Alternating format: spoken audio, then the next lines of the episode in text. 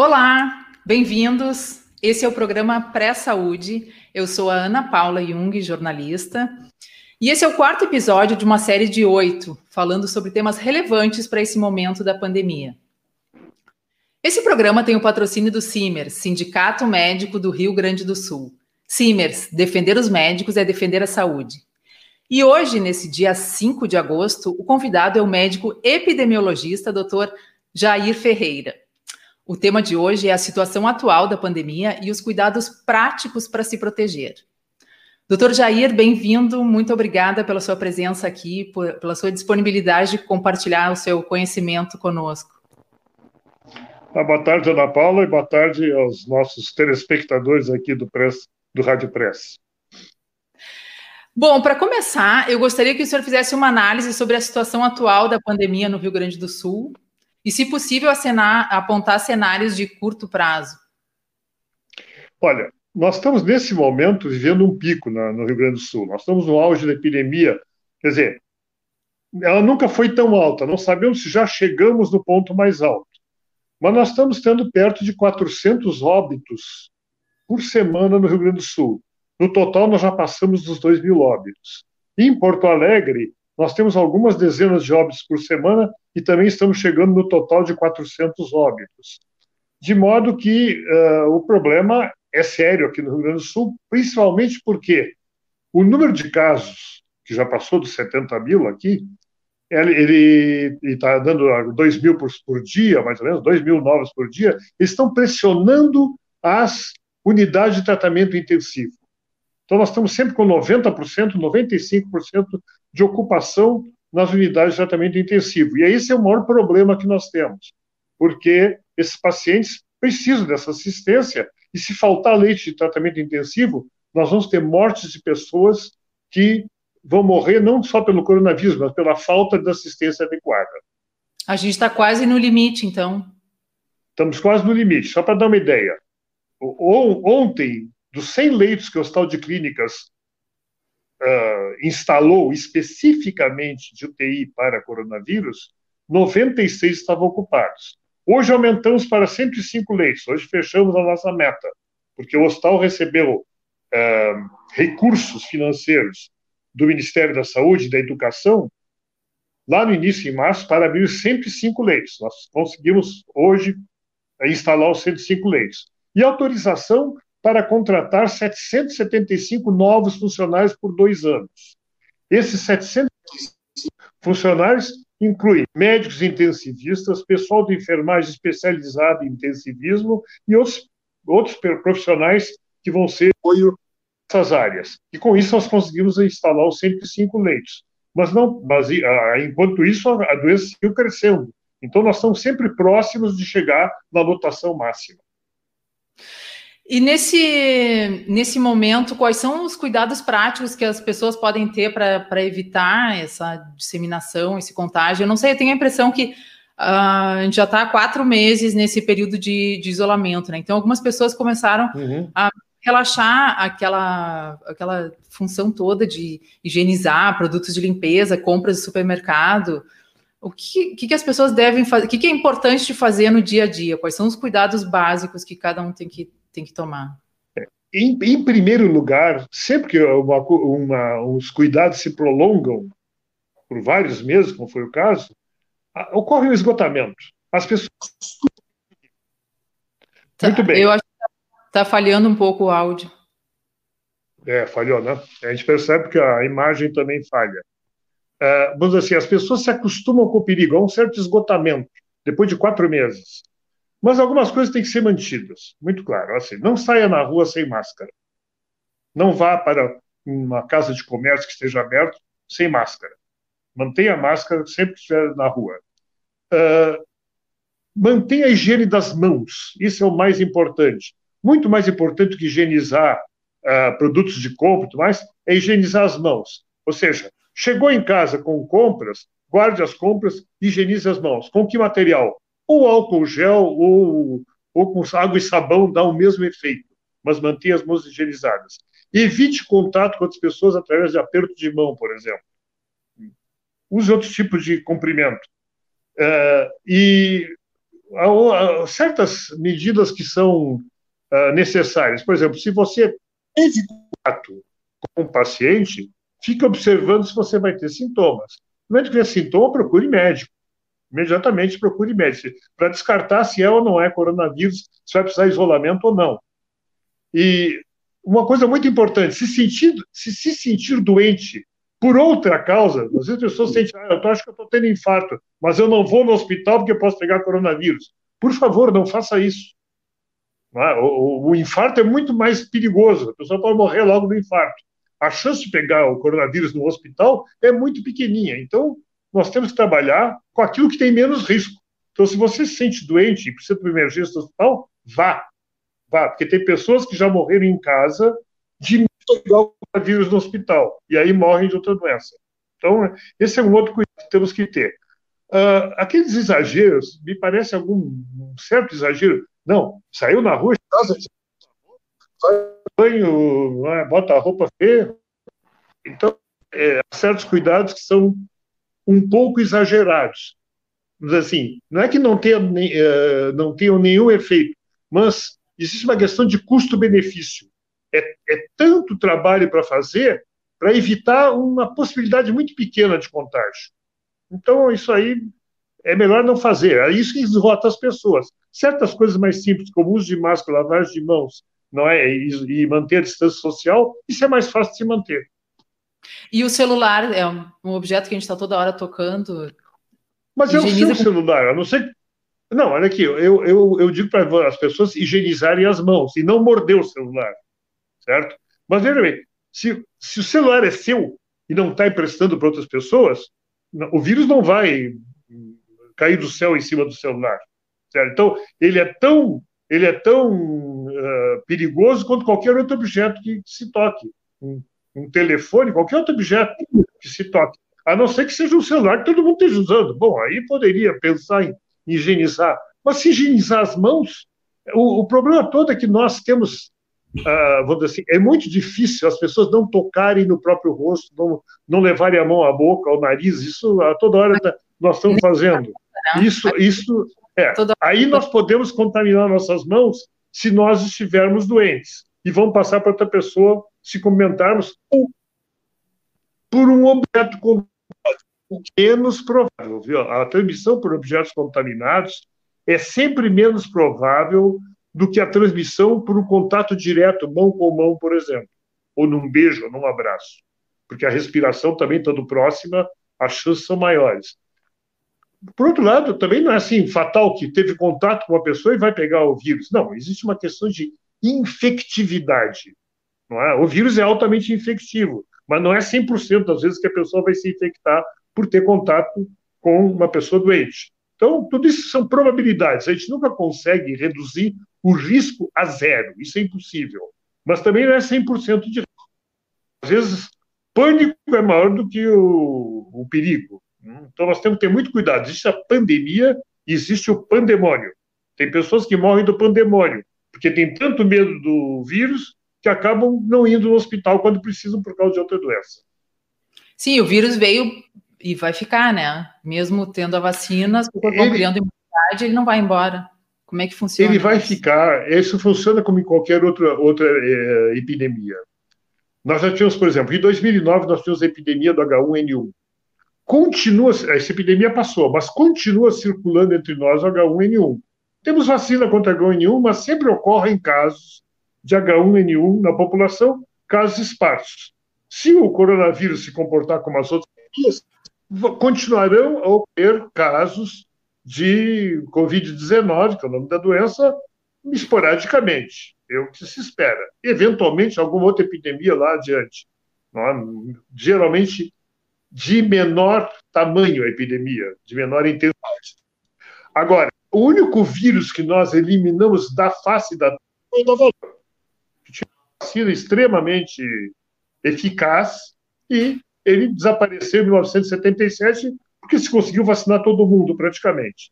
Agora, os demais não, os demais continuam circulando por aí em muito menor caso, mesmo com vacinas eficazes. Agora, não, não sabemos ainda quando teremos a vacina e se teremos. Então, por enquanto, temos que manter os nossos cuidados. começando os testes em Porto Alegre, né? O senhor não está otimista com isso? Não, não, eu tenho muito medo do otimismo pelo seguinte, eu vou dizer. Em 1995, eu tenho gravado uma entrevista que eu dei sobre AIDS. Eu disse, olha, vacina para AIDS vai demorar. Lá para 2005, talvez. Nós estamos em 2020 não temos vacina da AIDS. É, o meu, é, eu achava que estava sendo meio pessimista e eu estava sendo muito otimista. É, então, pode ser que tem vários estudos de vacina correndo de, de, por vários caminhos e algum deles pode dar certo. Tomara que dê. Qualquer um deles que dê certo vai ser ótimo. Mas nós não temos nunca segurança, porque estão todos ainda em fases 3, que é, que é ainda usar em, em seres humanos para ver para ver a real eficácia de vacina, ainda vai demorar algum tempo. Nós não vamos ter vacina para esse ano. É mais provável, se houver uma vacina eficaz, ela poderá ser aplicada no próximo ano. Então, por enquanto, nós temos aqui nos manter com os cuidados que uh, devemos, uh, devemos uh, seguir para evitar o contágio com o vírus.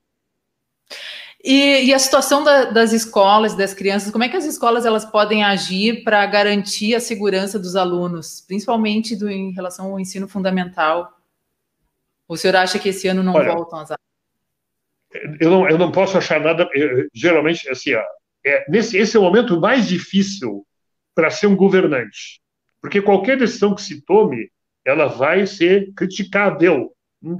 Por quê? Quando nós abrimos, seja o comércio, seja escolas, nós estamos aumentando a chance de transmissão do vírus. Porque uh, vamos, vamos, entender o seguinte: a, a doença costuma ser muito pouco grave. Deu, deu um corte? Deu um corte. O senhor estava falando que a doença ela é. Tá. Em crianças, ser... em crianças ela costuma ser muito pouco grave, ela costuma ser muito branda. Então não ocorrem vítimas entre as crianças. Mas as crianças podem ser transmissoras. Essas crianças convivem às vezes com avós idosas em casa transmitir para pessoas idosas. Então é um risco que é indireto, não tanto para as crianças, mas para os seus familiares mais idosos que são os que têm mais risco de complicações graves e morte. Então, é uma decisão difícil, porque nós estamos criando problemas sociais. Então, assim, o governante, ele, quem tem que tomar a decisão, e tá, tem obrigação de tomar a decisão, ele tem duas opções.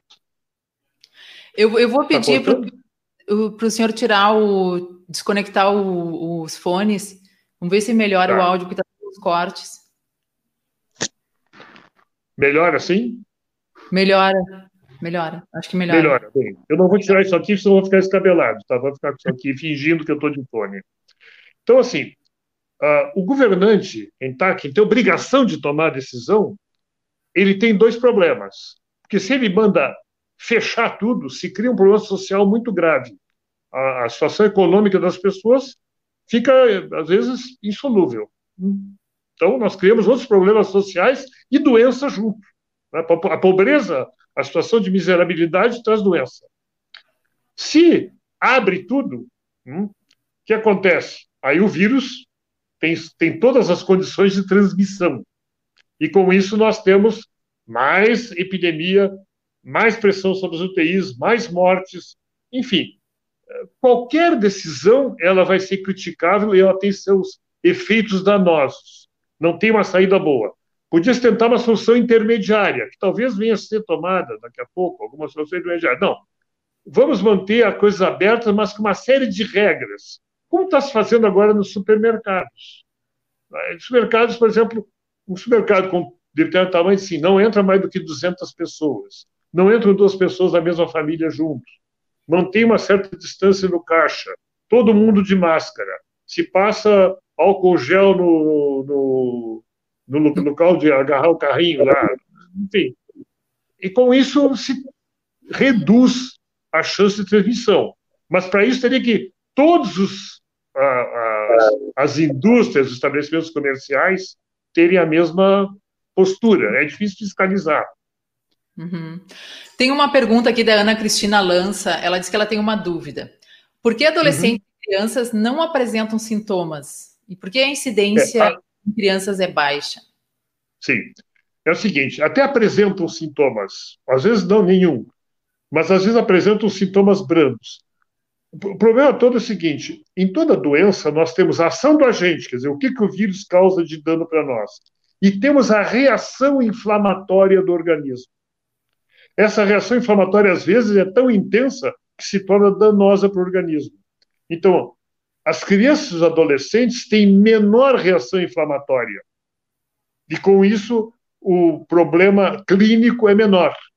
As pessoas de mais idade têm uma reação inflamatória maior e aí acomete pulmão e outros órgãos vitais que podem levar até a morte. Então, ah, é muito raro casos graves e óbitos entre crianças e adolescentes. Aqui no Rio Grande do Sul, já em, com milhares de casos menores de 20 anos, se não me engano, temos dois óbitos. Um de uma criança menor de um ano e um de um adolescente. Geralmente eram pessoas que tinham já doença grave antes. Mas uh, se comparar com a mortalidade entre os idosos 60, 70 e 80 anos e mais, ah, bom, aí a diferença é, é brutal. É? Realmente essas pessoas têm um risco muito mais alto. Certo. Eu vou ler uma mensagem do Simers. Uhum. Diz assim: atenção, neste período de pandemia do coronavírus, os médicos se mantêm firmes e dedicados, trabalhando de fato para preservar vidas. É injusto acreditar aos médicos problemas decorrentes de gestão ou políticas. Defendemos respeito, condições de trabalho, segurança e autonomia ao médico, para que, com o consentimento informado, o profissional possa estabelecer o tratamento de saúde mais adequado ao seu paciente. Simers, defender os médicos e defender a saúde. Eu quero me associar à, mensagem do Simers, né? porque, olha, corre-se risco quando se trabalha dentro de um hospital atendendo doentes de Covid-19. Só para ter uma ideia, no hospital de clínicas, que atualmente são 7 mil funcionários mais ou menos, nós temos já mais de 400 funcionários que adoeceram. Nem todos adoeceram porque contraíram o vírus dentro do hospital, pode ter contraído na comunidade. Mas note que a incidência de doença entre os funcionários é muito mais alta do que da população geral. Certamente uma parte disso é porque está trabalhando em contato permanente com todas as defesas, com todos os equipamentos de proteção individual, na máximos, uh, mesmo assim, existe o risco. Tivemos já um óbito no Hospital de Clínicas de uma auxiliar de enfermagem, uma pessoa que trabalhava há 30 anos no hospital, há mais de 30 anos, e veio a óbito dentro por, por ter contraído a doença. Então, uh, o risco existe, né? Os, no, os médicos, enfermeiros e outros profissionais que estão trabalhando, eles estão sob risco. Né? E, e, nem por isso deixam de trabalhar. Então, acho que a gente tem que aplaudir os nossos colegas da área de saúde que estão nessa linha de frente. É Com importante. Certeza. Assim como nós vimos no último programa, nós tínhamos um colega aqui, né, que foi lá para o Amazonas para combater o vírus. Ele se arriscou, pegou o coronavírus, mas contribuiu com o seu trabalho. Essas pessoas são muito abnegadas. Eu acho que nós temos que aplaudi-los e não criticá-los. Doutor Luciano Eifler. Tem uma outra pergunta aqui do Luiz Alberto Rocha. Como as academias devem proceder em relação ao ar-condicionado para minimizar os riscos? É, o ar-condicionado é uma questão controversa. Nós não temos uma evidência de que ele esteja influenciando a, a, a transmissão do vírus, não é? porque seria uma maneira muito indireta de transmitir o vírus. Então, Uh, não, não, eu não vi ainda nenhum trabalho mostrando assim, olha, ar-condicionado ligando, de, ligado, desligado, dando alguma diferença. Eu, a, o nosso grande problema, nós temos que nos preocupar muito com a transmissão direta, contato direto com pessoas, aperto de mão, higiene das mãos, uso de máscara, isso é que vai nos manter uh, mais protegidos. Note o seguinte, por exemplo, dentro do ambiente hospitalar, Pode estar o ar-condicionado ligado, mas a gente tem que estar de máscara. Dentro do ambiente escolar tem que estar de máscara. Ponto final. É proteção individual. Então, esse risco fica menor, mesmo que venha algum vírus pelo ar-condicionado, mas não temos nenhuma prova de que isso esteja acontecendo. E agora, domingo, temos o Dia dos Pais. E como é a recomendação? A gente pode visitar os pais, fica de máscara o tempo todo? Bom, aí é, na, na questão familiar, né? Eu estou aqui moro, moro, moro sozinho, não é? e, mas e não vejo meus, vejo meus netos assim, ano passando, na questão de Dia dos Pais. Ah, quem já está convivendo na família, né, com seu pai e com sua mãe, vai continuar a convivência normal, não vai mudar os hábitos porque é Dia dos Pais, certo? O que eu acho que ele deve evitar nesse Dia dos Pais é criar uma aglomeração. Vamos festejar com o papai, com o vovô, com o tio, com os primos, fazer um festão. Não. Vamos nos cumprimentar, assim, via remota hum, e vamos fazer a festa na família. Pronto. Isso não vai aumentar o risco de ninguém. É? E vai festejar com. As crianças estão em contato com o pai e com a mãe. Não, isso, não, isso não mudou, né? Então, entra. Eu acho que é preferível só fazer todo o possível para não criar um festão de, de, de Dia dos Pais. Quer dizer, se, não, se, meus filhos não vierem me visitar, não tem problema, a gente liga o telefone e fala pelo telefone, né? manda os parabéns. Né? As tecnologias ajudam, né? Ajudam, ajudam. Né? A, gente, a gente vê os, os filhos, embora tenha pouquíssimo contato com eles, mas a gente vê os filhos e os netos através do, dos telefones celulares, WhatsApp. Então, eh, minimiza né, o nosso, a nossa, nossa saudade. Certo. Estamos aqui com o Antônio Mara Jardim, a Regina Maria Martinez Mibielli, aguardando o meu conterrâneo Jair Ferreira, a Eneida Duarte, Tobias Carvalho, Jazzy, eu não sei se estou lendo certo o nome, Jazzy Borninger, Suzana Ventura, excelente entrevista, muito obrigada. Ayrton Fishman, sempre é bom ouvir e ver o professor Jair Ferreira. Um grande abraço virtual.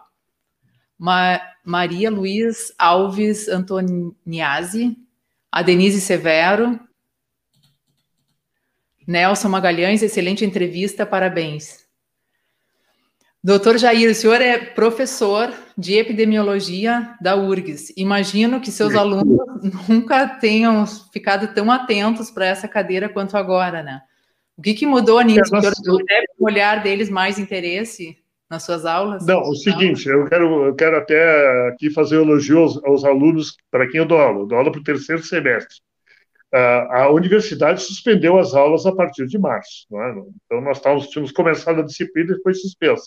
Mas os alunos começaram a pressionar, porque as disciplinas que são teóricas, que não precisam estar em contato com o paciente, que é o caso da minha, né? a gente trabalha com números, com, com conceitos gerais e análises e, e, enfim, análise de situações e propostas de soluções.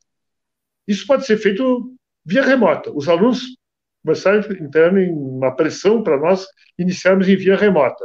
Então, nós reiniciamos as aulas por via remota, graças há uma unanimidade dos alunos. Os alunos queriam essas aulas e nós começamos. Tivemos que aprender a, a algumas coisas, né? a criar o, o ambiente para, para, que todos eles pudessem assistir e já estamos ministrando essas aulas. A universidade agora oficializou, uh, a partir de agosto, essas aulas e nós, então nós vamos continuar já dentro do, do currículo normal com aulas remotas. Então, há um interesse dos alunos, sim, e, claro, especialmente porque, em função do Covid-19, aí a cadeira de epidemiologia vai dar muitas informações e instrumentalização para eles. No futuro, eles vão enfrentar, no futuro da carreira, certamente enfrentarão alguma epidemia e estarão já mais instrumentalizados. O senhor falou que apresenta algumas soluções. Sim, porque a gente discute em epidemiologia, a gente trabalha com aquilo que chama-se vigilância epidemiológica. Vigilância epidemiológica é, ter informação, trabalhar informação para ação, para propor soluções que têm que ser decididas pelo poder político. Quem pode decidir é quem detém o poder político. Mas é obrigação dos técnicos apresentar as alternativas técnicas que há, certo? Então, ontem mesmo o prefeito Marquesan juntou um grupo de epidemiologistas, eu entre eles, e disse: olha, o que, que vocês acham, não é? tem a pressão aí do. Não é, tem pressão do, do da, dos empresários, querem abrir, até que ponto a gente já fecha, até que ponto já. Eles querem ouvir a técnica. E vão acabar tomando alguma decisão, que é muito difícil. Qualquer decisão, como eu falei, é complicada.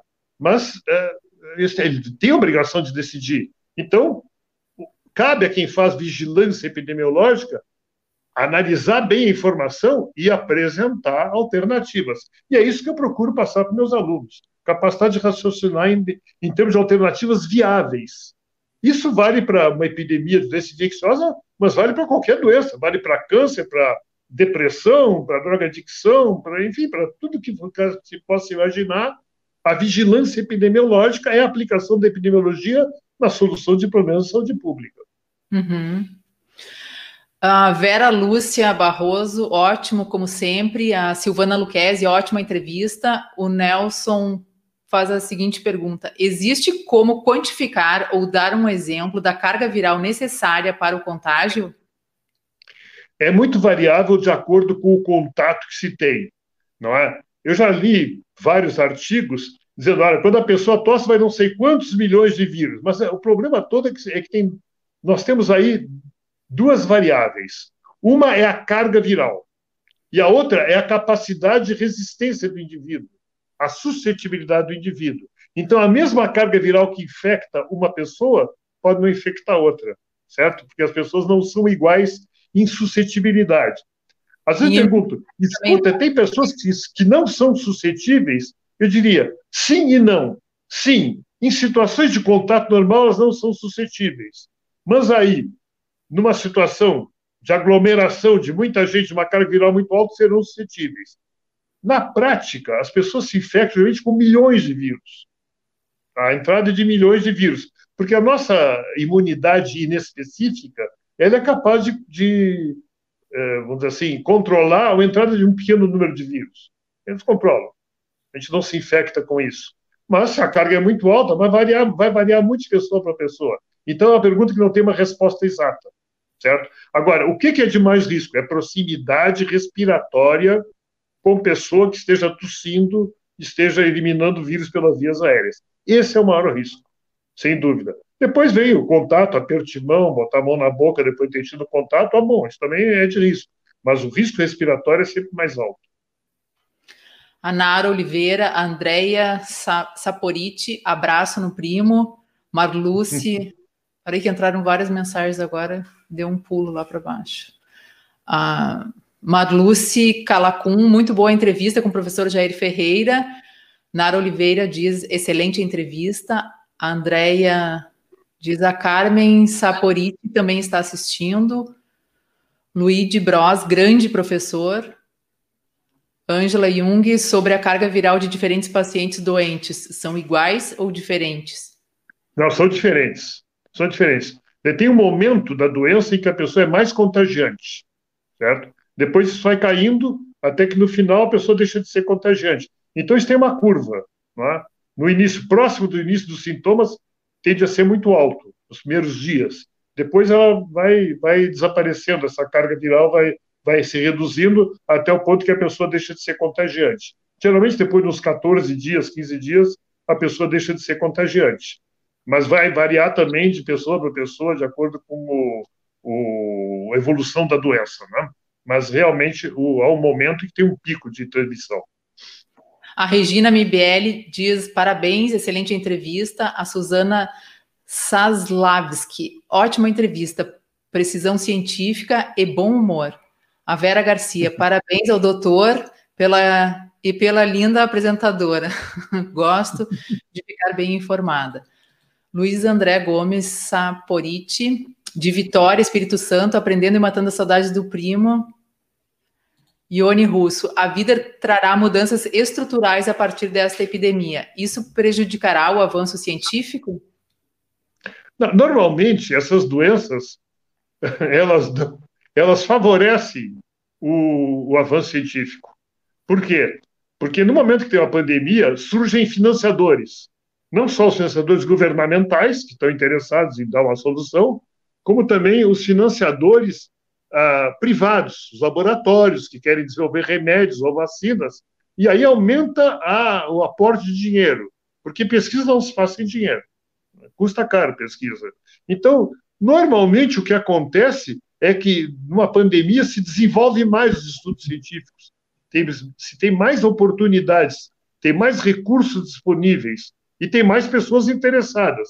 Então, se dirige muito para aquela área, mas aí, por efeitos colaterais, acaba se descobrindo outras coisas, porque a pesquisa básica também se desenvolve. Então, eu diria o seguinte: essas coisas indesejáveis, como é o caso de uma pandemia, favorecem a pesquisa. Tem várias, vários comentários aqui que não vou conseguir ler todos, porque a gente já está chegando na, no tempo final. Mas tem uma pergunta aqui da Silvana Goulart. Ela diz assim: Meu marido está com Covid e o primeiro sintoma foi há 11 dias. Eu estou em casa com ele e não tenho sintomas. Devo fazer o uhum. teste? Como devo proceder? Bom, tem uma pessoa em casa, a pessoa deve usar, usar máscara dentro de casa, aí, porque tem uma pessoa infectada, não é? Não, nós vamos, a pessoa deve se isolar o máximo possível dentro de casa, não evitar os contatos o máximo possível, é, é impossível evitar totalmente contato, mas o máximo possível, e o, o período de, de, incubação, talvez com 11 dias, ela ainda tem o risco de, de vir adoecer, mas vai depender muito da resistência dela e vai depender de quanto foi o contato não é, com o marido nesse período em que ele esteve mais contagiante. Nesse momento, ele já deve estar na fase de menor contágio, mas ainda ela pode estar no período de incubação. Manter apenas o distanciamento e usar a máscara para dentro de casa seria, e boa higiene das mãos e tudo mais. Não precisa Seria fazer o teste, então, se ela não tiver sintomas, não precisa fazer o teste. Não, o teste, olha, quem deu uma entrevista muito boa foi o presidente da Sociedade Brasileira de Infectologia. Ele, assim, ó, o teste é para ser feito com pessoas sintomáticas. E todo o trabalho da, na, na, área de Covid é com, é com base na clínica. O teste é para confirmar se é mesmo um caso.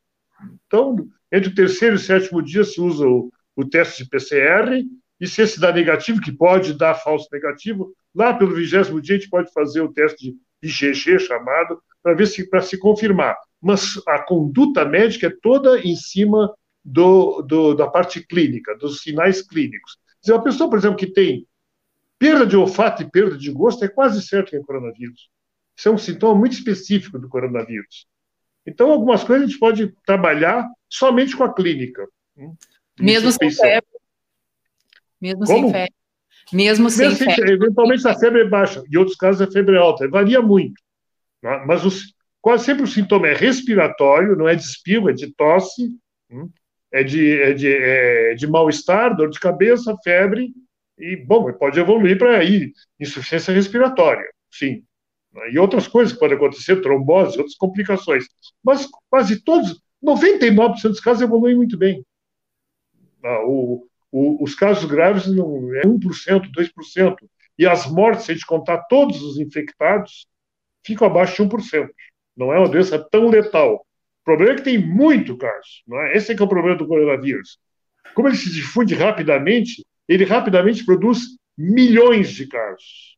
E aí, dentro desses milhões de casos, nós vamos ter muitas mortes, com certeza, porque 1% de milhões é muita gente. Com certeza.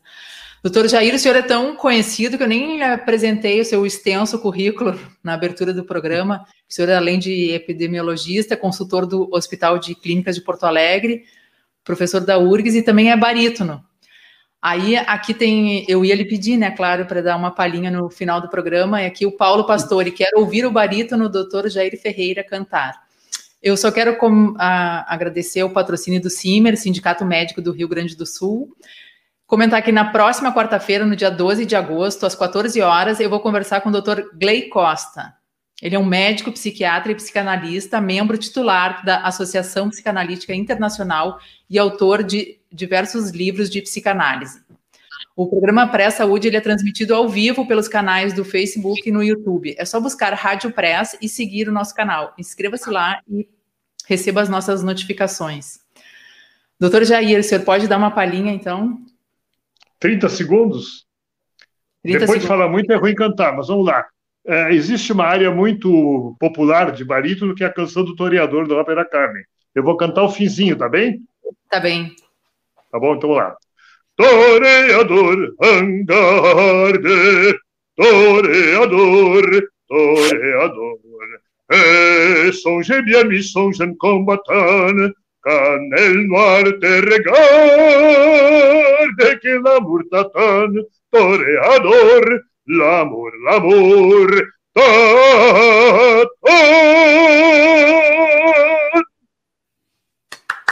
Dada Palim. Muito obrigada pelo seu tempo, por compartilhar os seus conhecimentos conosco. Eu quero agradecer o Adrian Guadanin, que faz aqui a parte técnica. E até a próxima quarta-feira. Muito obrigada por quem esteve aqui junto conosco. Tchau, tchau.